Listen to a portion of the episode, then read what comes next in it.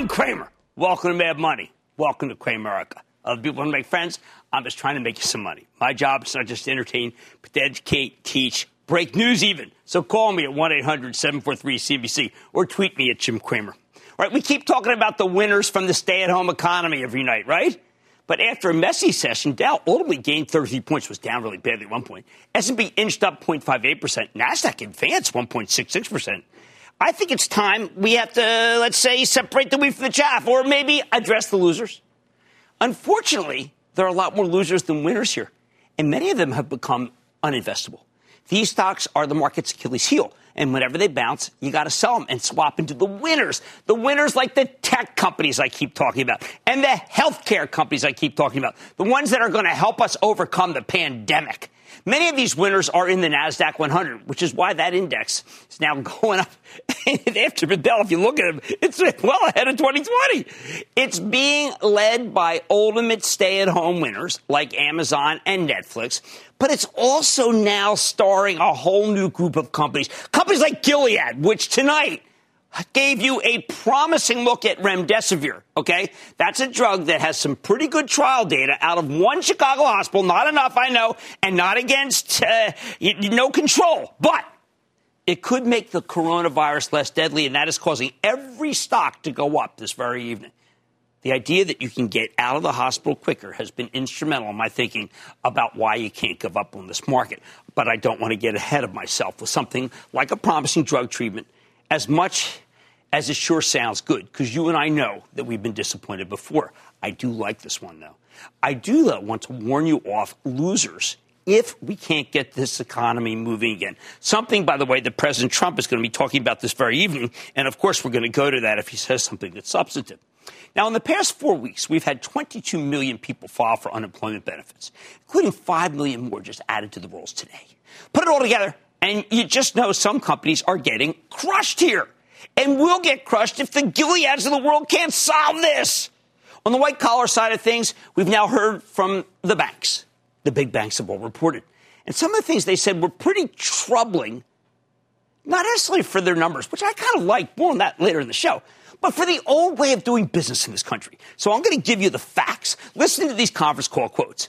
Wells Fargo. We've enabled approximately 180,000 employees to work remotely. Bank of America. We've established multiple locations for the important work of our trading operations and call center platforms and otherwise enabled social distancing by moving 150,000 people to work at home.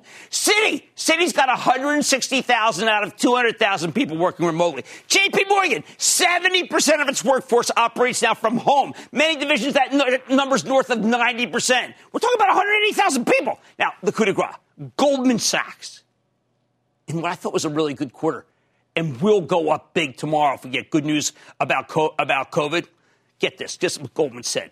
Over the past month now, we have been operating with approximately 98% of our global employees working remotely while handling two or three times the normal trading volume and maintaining very high levels of engagement across all of our stakeholders in corporations, institutions, individuals.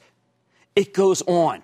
Quote, across the globe, including our teams in Bangalore, Warsaw, Dallas, Salt Lake City. We successfully outfitted employees with the necessary technology to work, communicate, and engage without interruption. Holy cow. The world, the world has changed. Given the high quality of video collaboration software, including Zoom, RingCentral. Remember when we introduced that on our show? Cisco's WebEx. And now Verizon with the purchase of a smaller outfit called BlueJeans this very morning. I got to wonder, does white collar America even need to go back to work the old way? If you can work from home, what's the rush? Don't get me wrong. I want to reopen the country as soon as the president, we can do it safely. But even when that happens, many people are very, are never going to go back to work the way they used to. No, they're going to stay home permanently. That's great for video collaboration stocks and cybersecurity plays. Think Okta, CrowdStrike, Zscaler, Palo Alto. But it's terrible for a whole host of industries. Let's go to them. First, obviously, the automobile. Well, forget about that, right? You're working from home, you're not commuting. Once you get used to skipping your commute, I think driving becomes a lot less appealing. Why bother? Sure, I know. Look, you're still going to the grocery store, right? Which is why you've got to uh, buy stuff from McCormick and Conagra, Smucker. That stock was a big day. General Mills, Kellogg, they're not going to stop rallying. But do you really need to own a car for that? There are a lot of places you can take an Uber or Lyft, although I'm not recommending those stocks. There's only one automaker that I am recommending, and of course, that's Tesla. Everything else, forget about it. Tesla is the one. Let's tease out the implications. If we're no longer commuting to work, that means we use a lot less gasoline. Even when the president cajoled Russia and Saudi Arabia into cutting production by 9.7 million barrels a day, the price of crude couldn't really rebound. That deal just stopped it from going to 15 or 10 or single digits. And who knows, it dipped below 20 today. That whole group's untouchable. And those big dividends, not safe. Next, all these people you see, used to see on airplanes all the time, many of them are business travelers, especially the ones in the lucrative first class section. But now that everyone's comfortable with video sessions, the economy's rolling over, cutting down on air travel seems like an obvious way to save money. So even though United, Southwest American, Delta all got bailed out, they're probably losing a big chunk of their best customers. Marriott, oh, what a great company. But you know what? They're not traveling. You're not staying at a popular chain of hotels if you're not going around the country the world. Anything's levered to travel's in trouble, including American Express, by the way. That stock's already been beaten to a pulp, but I'd rather not touch it.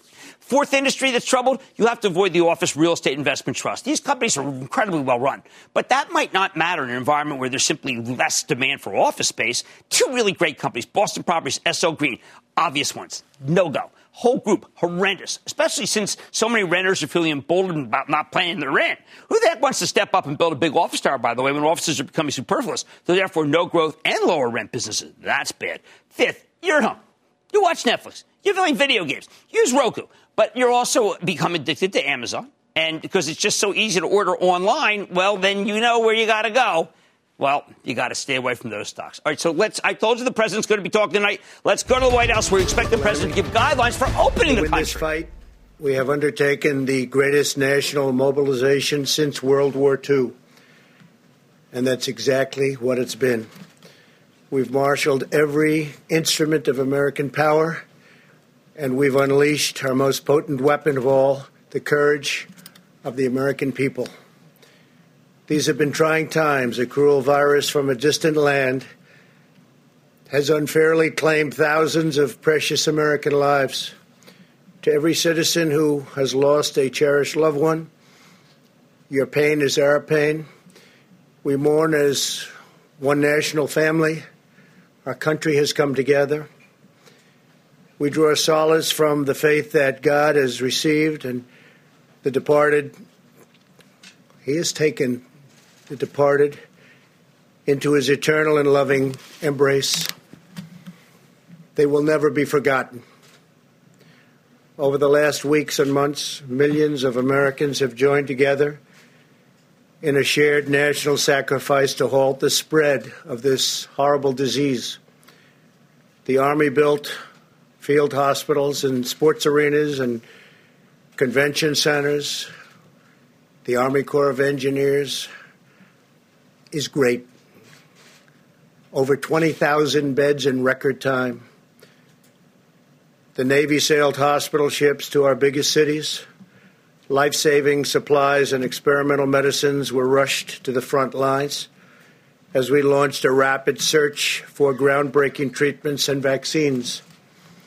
We built the most advanced and robust testing anywhere in the world and we've done more testing than any country anywhere in the world.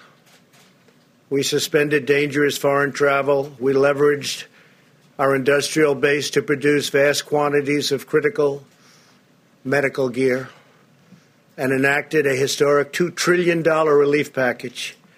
Through it all, we have seen the heroism of our doctors and nurses like never before. These are our warriors the bravery of our truck drivers, such bravery, and food suppliers, such incredible bravery, and the determination and drive of our citizens. Through this unified national endeavor, we have made great progress. You could really say incredible progress. Our experts and scientists report that our strategy to slow the spread has saved hundreds of thousands of lives. Models predicted between 1.5 million and 2.2 million U.S. deaths. If there was no mitigation, could have even been higher than that. And between 100,000 and 240,000 deaths with mitigation. It's looking like we will come far under even these lowest numbers. Thanks to our all out military operation and the extraordinary devotion of our people, we believe we will experience far fewer deaths than even the optimistic projection, but there is no such thing as an optimistic projection on death.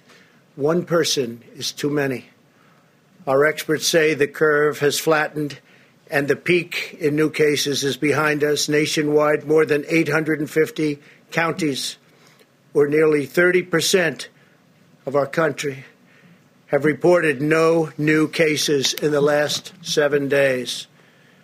Because of our early and aggressive action, we have avoided the tragedy of health care rationing and deadly shortfalls that have befallen many other nations, nations which, wherever possible, we are helping.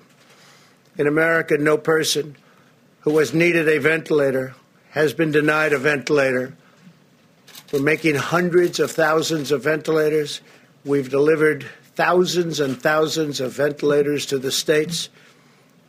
And actually, it's been an incredible operation. We started with very little and we ended with a lot.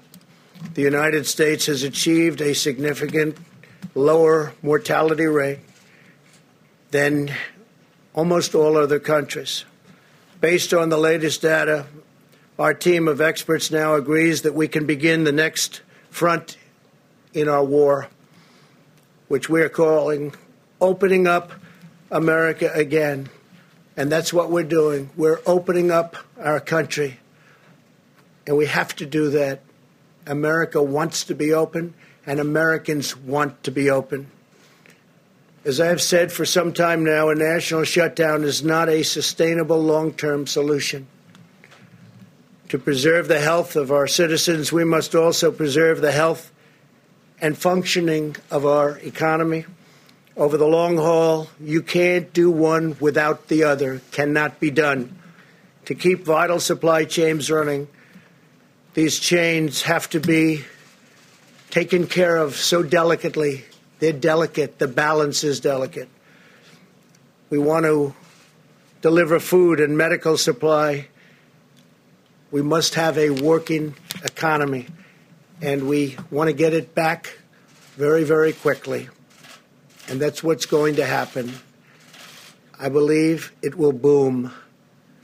A prolonged lockdown combined with a forced economic depression would inflict an immense and wide ranging toll on public health. This includes a sharp rise in drug abuse, alcohol abuse, suicide, heart disease, and many other dimensions of physical and mental well being. Moreover, many patients have put needed medical care on hold, creating entirely new hazards for public health. Our country has suffered, the world has suffered. 184 other countries have suffered.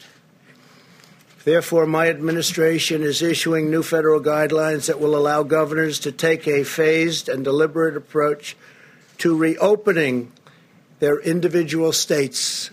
I've dealt with them now a long time, and we've had a great relationship. Democrat, Republican, the relationship has been good. This strategy is based on hard, verifiable data. I want to thank Dr. Birx for her incredible leadership in crafting these guidelines in consultation with scientists, experts, and medical professionals across government Dr. Birx will explain the guidelines in more detail in a few moments. And Dr. Fauci has been absolutely terrific. We've all worked together, and we've worked together well. They are interested in the health of our country, and we're all interested in the viability and making us truly great again. We took the greatest economy in the history of the world and we closed it in order to win this war, and we're in the process of winning it now. Our approach outlines three phases in restoring our economic life. We are not opening all at once, but one careful step at a time. and some states will be able to open up sooner than others. Some states are not in the kind of trouble that others are in. Now that we have passed the peak in new cases, we're starting our life again. We're starting rejuvenation of our economy again in a safe and structured and very responsible fashion. Our strategy will continue to protect senior citizens and other vulnerable populations while allowing military and other groups of incredibly talented people to go about their real business and the business that's supposed to be hard at work at doing, and nobody does it better. Our military is the greatest anywhere in the world, and we're so thankful for what they've done. Healthy Americans will now be able to return to work as conditions on the ground allow. Instead of a blanket shutdown, we will pursue a focus on sheltering the highest risk individuals, so important. We're establishing clear scientific metric and benchmarks on testing, new case growth and hospital capacity that must be met before advancing to each phase. And that's each phase specifically in the reopening of our country. This is a gradual process as the caseload in a state continues to go down, restrictions can continue to be eased and come off. Throughout the process, citizens will continue to be called upon to use all of their weapons in this war vigorous hygiene, teleworking when possible, staying at home if you feel sick, maintaining social distance, sanitizing commonly used surfaces, and being highly conscious of their surroundings.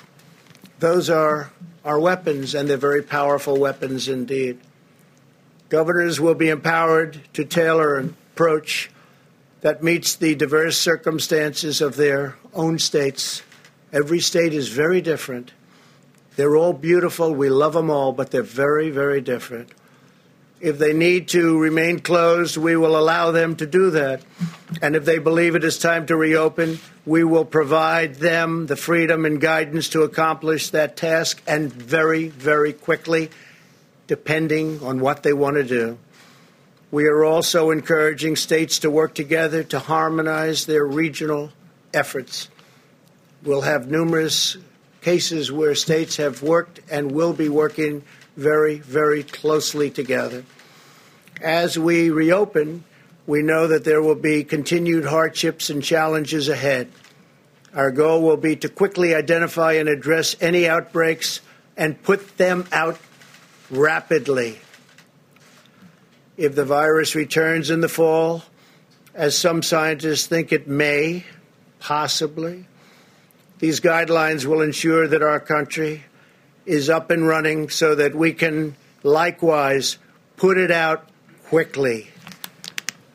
At the heart of our strategy is the vital role of medical research, especially for therapies that will significantly improve outcomes for high risk patients and reduce the need for urgent care. This will be tremendously valuable in allowing life to eventually return to normal. At least 35 clinical trials are already underway, including antiviral therapies, immune therapies, and blood therapies in the form of convalescent plasma. You've all heard about some of these events and some of these therapies, they've come a long way. What's been done in the last four weeks is incredible. We will also continue to expand our testing capacity. We have now completed more than 3.5 million tests, by far the most anywhere in the world. Areas of our country that have been hotspots have done much more testing on a per capita basis than South Korea. We've done more than South Korea, and South Korea has done a good job, but we've done more. We will continue to work with governors to advise them on how to conduct both surveillance and diagnostic testing. We have now distributed over 600,000 Abbott ID Now point of care diagnostic tests. These are tests that are done on site, and within five minutes, you know the answer positive or negative. In recent days, we have seen a dramatic increase in the number of tests performed by hospitals and academic institutions, with more than 120,000 tests recently reported in a single day, far more than any country in the world has ever been able to do. And our numbers are actually going up. As these new and better testing solutions come online, we're seeing this additional capacity reflected in the numbers. For this reason, the number of tests processed in commercial laboratories has dropped from approximately 100,000 to roughly 75,000 tests over the last week. The reason it dropped is because we have so many other tests and we don't even have to go through the laboratories. But the laboratories have tremendous additional capacity, and states feel free to use that capacity. Some in the media falsely reported this as a bad thing, when in fact it is a great thing because it indicates that the states are moving to faster, more local testing solutions, including on the spot tests. So, this drop in the utilization of commercial laboratories is an affirmation that testing, which is at an all time high, is growing at a historic rate. In other words, the laboratories are great, but now we have forms of testing that are much quicker, much better, and we don't have to use the laboratories, but they're there and they have a great capacity to do the work. As Dr. Birx has been advising our governors for weeks, we continue to have an excess testing capacity of 1 million tests per week available for use, and our capabilities are growing every single day, especially with the new tests that are coming onto the market rapidly. As we begin a science based reopening, we must be extra vigilant in blocking the foreign entry of the virus from abroad.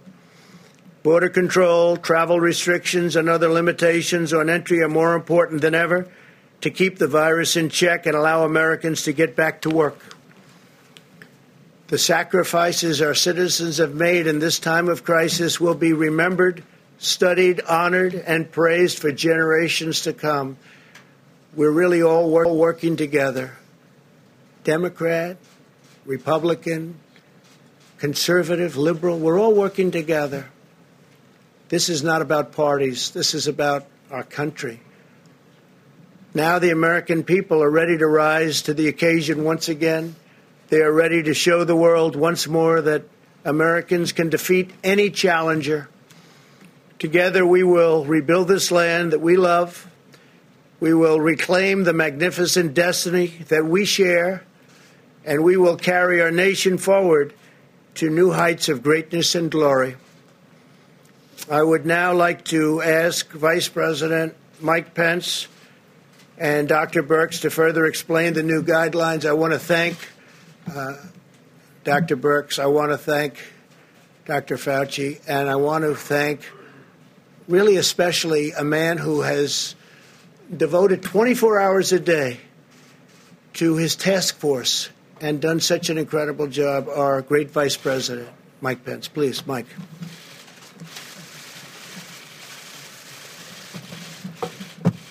Thank you, Mr. President. The uh, members of the White House Coronavirus Task Force today joined the President to meet with bipartisan group of uh, members of the House and of the Senate to get their counsel on the development of what the President unveiled to America's governors this afternoon. The new guidelines for opening up America again are a product of the best science uh, and the best common sense that the President has marshaled on this team and from a broad range of advisors from all across the nation. Uh, from the moment President Trump established the White House Coronavirus Task Force early on, he made it clear that, that we have no higher priority than the health and safety of the American people. President launched a whole of government approach. And while we stand here on this day, with more than 640,000 Americans having contracted the coronavirus.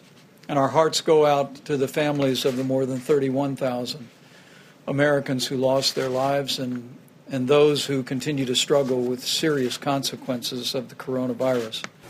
There's the president and vice president talking about opening up America. Uh, they did not go into the Gilead drug, where we had some good news out of one Chicago hospital tonight. Uh, and in a magazine called Stat, where my friend Adam Feuerstein wrote a very positive piece about the idea that we actually may have something that gets people out of the hospital quicker and lowers the morbidity. This is why the futures are going crazy. This is why the market's going up huge. This is why my friend Scott Wapner will be must watching uh, at 7 o'clock when markets in turmoil because it's actually, I have to tell you, the first actual good news against the coronavirus since this started.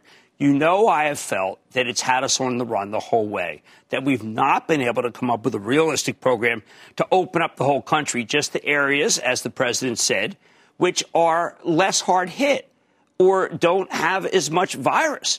But if the Gilead drug is, is uh, working, a lot of people thought it wasn't, by the way, because China stopped its trials. If the remdesivir is working in the way that this study, and this was just part of a full study, be out tomorrow, if it's working like this, then Gilead's right to be up 12. It's right that the bank stocks are roaring. They've been hit because people feel that they're going to get hurt so badly by a slowdown. And it's right that the housing stocks, it's right that the industrials are roaring.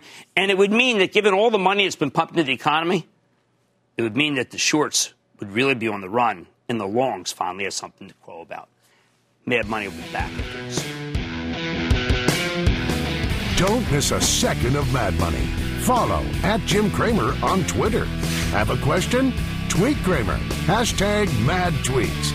Send Jim an email to madmoney at cnbc.com or give us a call at 1 800 743 CNBC.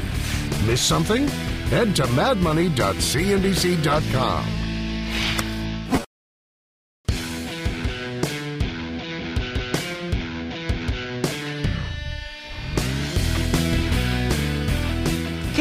have a robust stock market without a robust banking sector? Judging by the hideous action in the bank stocks yesterday and today, although of course they're screeching higher tonight because of this Gilead potential breakthrough. I'm sure Scott Wapner will be talking about that at seven o'clock. We got we got a question we got to ask. One after another of these fantastic bank companies have seen their stocks cascade lower. An extraordinary move considering that the banks have oodles of cash and I think are reporting pretty good quarters.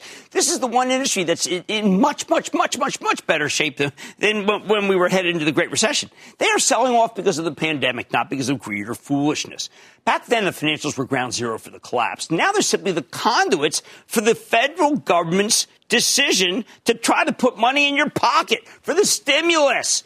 Plus, given their gigantic deposit bases, you might think they have everything they need to get through the lockdown relatively unscathed. But the other day, when uh, JP Morgan reported Jamie Dimon, CEO, made an offhanded comment, I'm just going to quote it. A rational plan to get back to work is a good thing to do, but, but it won't be May. We're talking about June, July, August, something like that. End quote. Oh my God. Since that comment, the bank stocks have been on a relentless decline. And I don't know if what the president said earlier in the show is going to change that. Here's the thing. Whether or not you think it's a good idea to reopen next month, we need lots of testing, lots of masks, a workable system for contact tracing that's up and running before we can safely end the lockdown. Oh, and of course, we need the Gilead drug remdesivir to work and to work in a controlled study where it's up against a placebo. Without a break like that, well, Jamie Dimon doesn't see us getting there until early to late summer. Obviously, I hope he's wrong. And the bank stocks are soaring in expectation that he is wrong, that Gilead got a drug that can cut short a hospital stay. But if there's a prolonged lockdown, then I think the banks are in trouble. Their bountiful reserves really aren't that bountiful in a multi month quarantine where millions of Americans simply don't have the money to pay their debts. One of the big changes since the Great Recession is that we're much more sympathetic to borrowers in this country and much less sympathetic to the banks, who are still have a hangover of what they did in 2007 and 9. If the economy is going to stay on ice for three months more, I can't imagine people keep paying their rent or their mortgages or their credit card bills in unison as they always have because they're worried about their credit. I can't imagine retailers paying their interest. It's kind of like a three month long bank holiday, except the holiday's at the expense of the banks and the shareholders. I know they've already volunteered to get rid of the big buy, of their buybacks, and, and those are all gone. But if Dimon's right, they may need to say goodbye to their dividends too. It wouldn't shock me if the government says the banks need enough capital to cope with a three month hiatus on debt repayments. I think it's unfair, but they can do it. So many companies in travel, leisure, entertainment, dining, and retail are closed. There's no way that everybody can pay. So, same goes for the 5 million people who lost their jobs last week, with the 22 million altogether. Now, some banks are better prepared than others. Morgan Stanley has a pretty transparent book of business. And once it's merged with E-Trade, you have what I call a very asset-light financial with a huge embedded fee base. Talked to James Gorman this morning, the CEO. I liked everything I heard. Doesn't matter the stock market, though, as it trades like all the other major financials with much riskier books of business. When I look at Wells Fargo in particular, I just don't like what I see. A lot of loans I suspect will go unpaid for the next few months, particularly oil and gas loans. Wait a second. And why should that stock yield 7.59%? That's a tell. Goldman uh, put up a, a, a darn good quarter. And despite the downturn, Bank of America, Citi, and JP Morgan, they reported good numbers. Now, there's a silver lining. If people can go back to work soon, they'll be expected to pay their bills. However, with most of the retailers being crushed, aside from Walmart, Costco, Amazon, Lowe's, and Home Depot, and the airlines have been obliterated, it, it may just be the bank's time to serve as the proxy for the economy's weakness. It's too bad. Outfits like Goldman and Morgan Stanley are really crushing it. Nobody cares. They're banks. So without the miracle treatment, sell them. We want companies with dividends that can be raised, not payouts that might be cut. And most of all, we want companies that can, you know, actually get paid for their services rather than being stiffed by debtors who can probably get away with it because this time it's not their fault. That's the banks. No wonder they've been hit so hard. They got to hope that remdesivir works. If not, people just go right back to selling them after they rally in the morning. Let's go to Archie in California. Archie. Hey, Jim. It's Archie from Palm Springs, California. All right. What's going on, man? Yeah, I wanted to ask you about SiriusXM. The symbol is S I R I. Yes. I recently bought it uh, recently since it seemed to bottom out last few weeks, and earnings are set to report next couple weeks on the 28th, and analysts are looking for a five cent per share. Mm-hmm. Uh, forecasting five cents per share versus three cents per share from the same quarter last year. Uh, do you have? Uh, what do you think of the company going I'm forward? worried. I'm worried. I'll tell you why. Because in the end, it's a play on cars. It's a play on cars being bought, play on used cars, and a play on driving. And if you don't do all those as much, then you will not re up your sub. That's a worry for me. Let's go to Mike in Texas. Mike. Big booyah, Jim from Dallas, Texas. Yeah, good to have you, Mike. Okay, long term holder of Big Pharma, but I recently added some Biogen for some biotech exposure. Earnings are flat. There are questions over the pipeline. Company has low debt, high return on equity, trading at 10 times earnings, has been in a six year trading range. Am I mad or do I make money? No, you're fine. I mean, look, you got to have the uh, Alzheimer's drug pay off. Uh, the, the, segment is red hot. Regeneron's up. Amgen's screaming. Obviously, Gilead, if they get this uh, remdesivir through, that's going to be big. And this group trades like an ETF. So you're going to go up just because it is in the biotech ETF. Lot to digest here tonight, isn't it? Wow. President saying we're going to open soon. Gilead maybe letting him do it. Stick with me.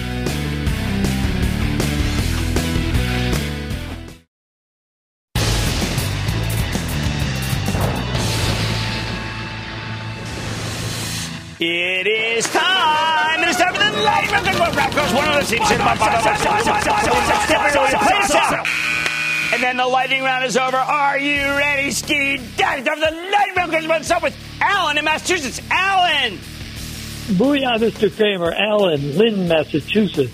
Yo, what's thank going on? Taking, thank you for taking my call. And as with everyone, I want to thank you for being with us and being who you are. You're a delight. Oh, thank Especially you. thanks for cutting through the chains, bringing light where there's darkness, stability where there's chaos. I sure try. A lot of people hate me, but that's okay. I don't mind. I'm Jimmy Chill. What's going on?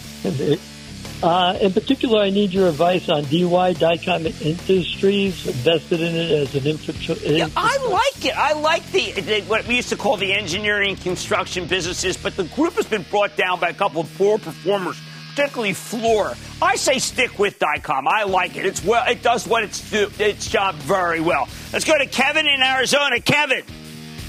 Hey, booyah, Jimmy Chill. How you doing? Uh, Chill man's good. Couldn't be happier. What's going on? Well, 2018, I picked up some uh, Nucor. Credit Suisse downgraded it. Goldman Sachs upgraded it. It reports in two weeks, and I'm down 36 percent. What, what's my call? Well, look, I mean, it's the best house in an incredibly bad neighborhood. Steel can't. Steel is something you're supposed to sell when we're going to recession. A lot of people feel we are going to recession. I would not sell it here. It's got a good dividend. It, it's solid. It's well run. You're going to have to hold on to it for the duration. Let's go to Bill in Pennsylvania. Bill. Jimmy Chill. Yeah. Booyah from Pittsburgh Steeler country. Oh. Uh, my stock is down 30, 30 bucks uh, from its recent high, and they have a ton of exposure to China. Uh, and they're most and most analysts have them at a hold. What do Right. you think of Emerson Electric? All right, uh, I'm holding this up. This used to be a sport that was played 11 guys on 11. They touch each other a lot. Okay, so we went NFL back. We went NFL back. Emerson, here's the deal. Emerson is going to have a not as great quarter as I'd like because they have a lot of oil and gas and they also have a lot of China. I don't want you to sell Emerson. It is a great American company. Hold on to it. Let's go to Angela in Connecticut. Angelo. Jim, big booyah from Stamford. Thanks for taking my call. Oh, one more booyah for my father. He's watching too. I like him. Uh, I like him. for you. Father, son, we Uh, think that's great. What's going on? Diamondback Energy. All right, Diamondback Energy, along with EOG, Parsley Energy that we had on the other day, Pioneer, Chevron, they are all well run enough to be able to survive this basically nuclear war against oil and gas. But uh, that said, I hate those stocks. There you go. How about Gilbert in Florida, please? Gilbert! Gil, speak to me. Gil may not be there. Do we abort, abort, abort? Let's go to Samantha in Florida. Samantha! Hi, Cramer. Yo, Samantha, what's up? two-part. This is a two-part question in Okay. regards to airline stocks. All right. So the first part being, what do you think about airline stocks with the possibility to pivot to cargo use if needed? Right. And the second part being specifically to Delta. Is this a hold or is this an opportunity It's to going to buy? be a trade if we do get further good news uh, in terms of the uh, remdesivir. People are going to buy the airline stocks, and then I want you to flip them, okay? Because we don't know how good they really are going to be. And that, ladies and gentlemen, conclusion of the lightning round. The Lightning Round is sponsored by TD Ameritrade.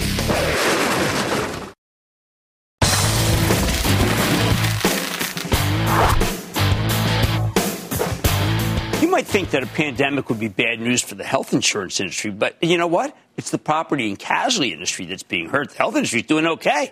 The reason is simple. Business interruption insurance, which is exactly what it sounds like, something that interrupts your business. Your losses are covered. According to uh, conventional wisdom, the insurance companies who wrote these policies could be on the hook for vast sums of money. But in truth, it's not that simple. See, many of these business interruption policies have explicit exclusions for pandemics. It's like how every hurricane season we're reminded that most homeowners insurance doesn't cover flood damage. I'm sure most business owners won't be too happy when they notice the fine print, and it's possible many of these disputes end up in court.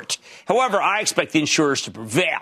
Which brings me to Chubb Limited. That's the world's largest property and casualty insurer with a stock that's come down 33% from its February highs. It's now it's a below book. If they can enforce the pandemic exclusions in their contracts, I have to believe this stock is just way too cheap. Do not take it from me though. Let's hear directly from Evan Greenberg, the chairman and CEO of Chubb Limited, to get a better sense of what's going on here. Mr. Greenberg, welcome back to Mad Money. Jim, it's good to be with you this afternoon. I hope you're well and keeping safe. I'm trying to, and I hope same for you. I am. Great. I am, and um, and I'm making sure I'm spending my time making sure we're operating normally in these abnormal times. Well, Evan, I've got to tell you, I read a piece of research from Piper Sandler today. It says we are assuming the insurance industry resolves the business interruption claim issue without bankrupting the industry. Now, Evan, you know I've been a long time uh, client of Chubb for everything I have. I do not want you bankrupted. Is, you are important for the country and the world. Can they really bankrupt you? No, I don't think so, Jim. And you know, first of all, let me let me add perspective and and just correct a little bit of of of, of I think how you might see things. Okay. Th- This event, like this health and and and economic crisis, is going to hit the insurance industry like every other industry hard. We're going to pay tens and tens of billions of dollars in losses from both the pandemic health and the economic crisis.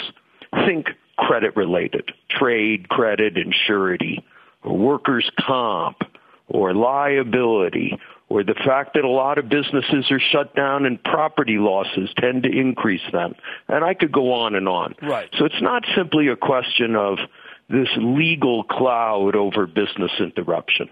Um, and the industry will pay in different industries business interruption claims, particularly for the entertainment industry and single events and and and, and things like that. But the question the question about business interruption that is outstanding right now, standard industry policy forms cover direct physical loss to a property it, to trigger business interruption. Think of fire or right. a flood or a tornado. That impacts your business, shuts it down, business interruption responds. And by the way, the notion of is it value for money? About 70 cents of every business interruption premium dollar collected, as we estimate it, is paid out in claims. So it's pretty okay. good value for money. Pandemics, um, unlike other catastrophes, they're not covered. And for the vast majority of insureds, and why? It's um, it's not because we just want to avoid risk. There's a really clear reason most catastrophes, like a hurricane or earthquake, are limited by geography or time. Right. right. Think of a hurricane. It hits a certain geography. It lasts for a certain period of time. Pandemic is very different. It can, you can imagine it hits all insureds or a large majority for a loss all at once. Right. It has no geographic bounds. It has no time limit. And so insurance companies have finite balance sheets, and the loss potential from a pandemic is infinite. So the only one who could really take the infinite nature, financial nature of that is the government. The insurance industry has 800 billion of capital, and that's to support all the normal risks we insure plus the catastrophe events that may incur, we may okay, incur in any I, one I, year. I hear you, but look, I mean, I live in New Jersey. I mean, uh, it's inconceivable yeah. to me that New Jersey doesn't want to make you pay. I mean, I, how New York wants to make you pay. These states, these legislatures, there's lawmakers who want to make you pay. That's I you would it. be bankrupt if they if they make you pay. It would. There's a you know there's there's a little something called the Constitution, and and sanctity of contract is fundamental to the U.S. Constitution. You can't just retroactively change contract. That is plainly unconstitutional. And the industry would prevail on that. And so I understand the frustration of legislatures, I, uh, legislators. I understand they're looking for a remedy, but this would be a self-inflicted injury at a time and create great uncertainty at a time when we have enough uncertainty and we're trying to heal the economy. Is there any and silver so, lining? frankly, I want to give you two silver yeah. linings that you can answer to. One is uh, nobody's driving.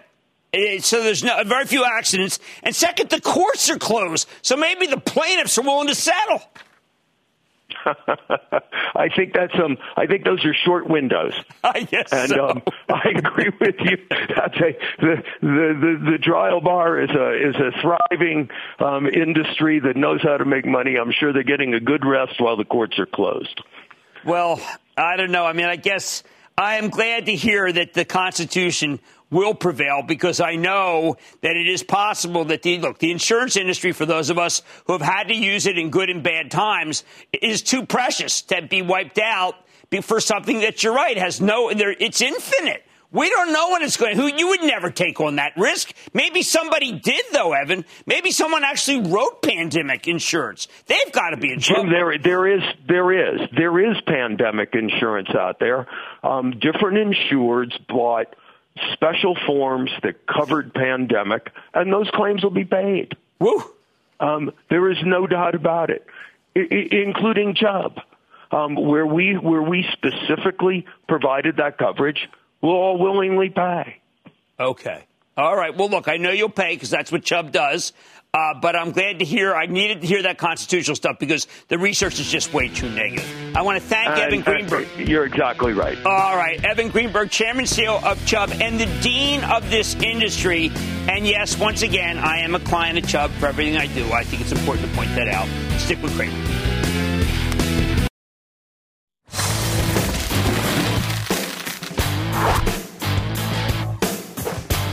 Does this COVID 19 pandemic mean for the life sciences industry?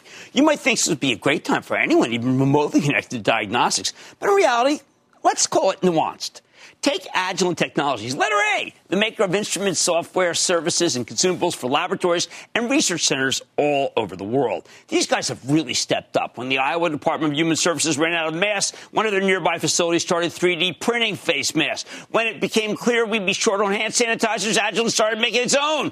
But a couple of days ago, Agilent had to withdraw its guidance for both the current quarter and the full year. Why? The company pointed to a quote, a significant disruption in business activity in late March, particularly in the U.S. and Europe, as customers closed or restricted access to their facilities in an effort to slow the spread of the virus, end quote. Even this industry is being hit by the lockdowns.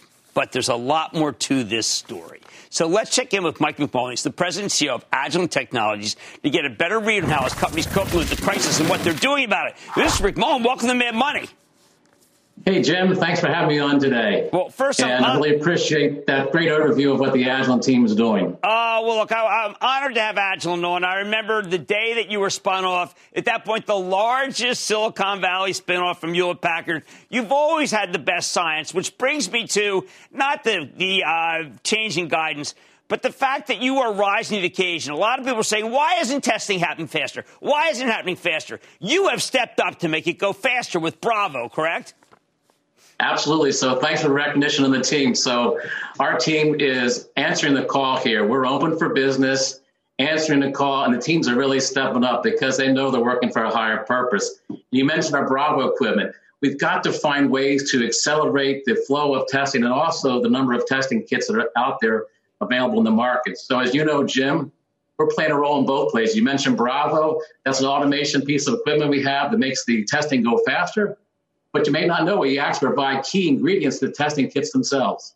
Well, I mean, when you do something, or you have a, a, great piece on your website called "The Need for Speed," uh, you you do more testing, you do faster testing, but then you know sometimes uh, novices like me say, "Okay, well, look, they're talking about doing expediting sequences of uh, micro arrays." Now, I'm sure if I'm a doctor, I'm saying that's why things are going faster, but I need to understand what what that means. Yeah, you're, you're exactly right, uh, Jim. You really have a good command of the science, I must say. And uh, really, all is about speed to answer. And uh, we talked about the automation uh, aspect of that, but you also mentioned the microarrays, and those products are actually made here in our Santa Clara fabrication area. And this allows us to look at multi samples in one pass. So this also has a speed advantage as well. Now, do you guys just say, and this is what I'm actually, this is, I'm doing a hopeful show tonight. But Agilent is a kind of company that I say it says, all right, what do we have? What do we have in the arsenal that can make, that can help beat COVID 19? People don't think we have these companies in this country anymore, but Agilent is one of those companies. A- absolutely right. Uh, and this is so energizing for our team. I'm so happy to be able to share that with the audience today. You think about the three areas that we're in this battle with where science can really play a key role here to help out beating this uh, COVID 19. It's the area of virus research, virus testing, we're just talking about, but also vaccine development. And we have some of the world's leading companies, including Agilent Technologies, playing a key role in the development of these vaccines. So we are working with a number of our pharma partners with our team in Colorado, right here in the United States.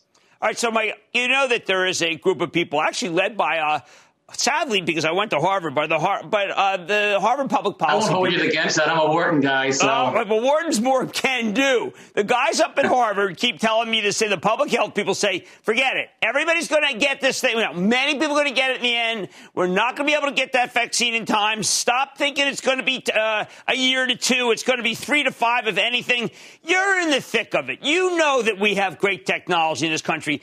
Are, where are you in the idea that maybe it's not just being optimistic and uh, uh, and over enthusiastic to believe that we might get something here?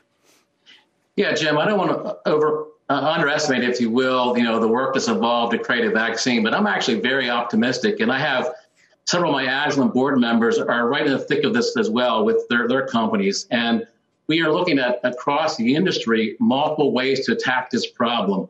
And I don't think it's a matter of if, it's just a matter of when. And it's going to happen, and it can't happen quickly enough, but we're delighted to be able to play a role in that. And I think uh, there's reason to be optimistic in the long run here. Now, in the meantime, you do have a sizable business in China, which hurt your previous uh, earlier in the year, but came back. And uh, why is China able to come back? Is it because it's a, a, society that's tightly regulated by the government? Uh, what are they doing that they managed to be able to not flatten the curve, but pretty much eliminate the disease? Yeah, thanks uh, for that question, uh, Jim. And uh, as you may know, the China business is pretty important. Agilent, over 20% of our revenues are in China and it's been a great growth engine for the company over, over the last several years. I can't speak to the Chinese society in general, but what I can speak to is what I've seen from the Agilent team. In fact, last week, Jim, through this wonderful tech, digital technology we have, I spoke to all 1,200 of our China team last week. And what I talked to them about was they set the example for the rest of Agilent by taking care of themselves during the worst of the pandemic and then finding ways to work with our customers a, through digital platforms. And their business, now that they're returning back to work, is on coming back online. So they really have set the example for the rest of Agilent to follow. I'm really proud of that team. At the same time, you did do. You came up with 3D masks. You came up with hand sanitizer. Was just is that just because you guys have always been inventive? Oh, we love it. I mean, our teams just love a challenge, and uh, we said, listen, we have to do all we can to help our, our those frontline healthcare providers, and we don't want to be taking uh, very important hand sanitizer away from them. Hey, we're a company of chemists. We can figure this out, and our team did in Folsom, California. Well, it's terrific. A company of chem- chemists and inventors. We do invent things here. We do create things here. And we do step up when we have to. Mike McMullen, Agilent CEO, letter A. Thank you so much, sir. Great to have you on Thank the show. You very much, Jim. Very much appreciate it. Excellent. Okay, Mad Money's back after the break.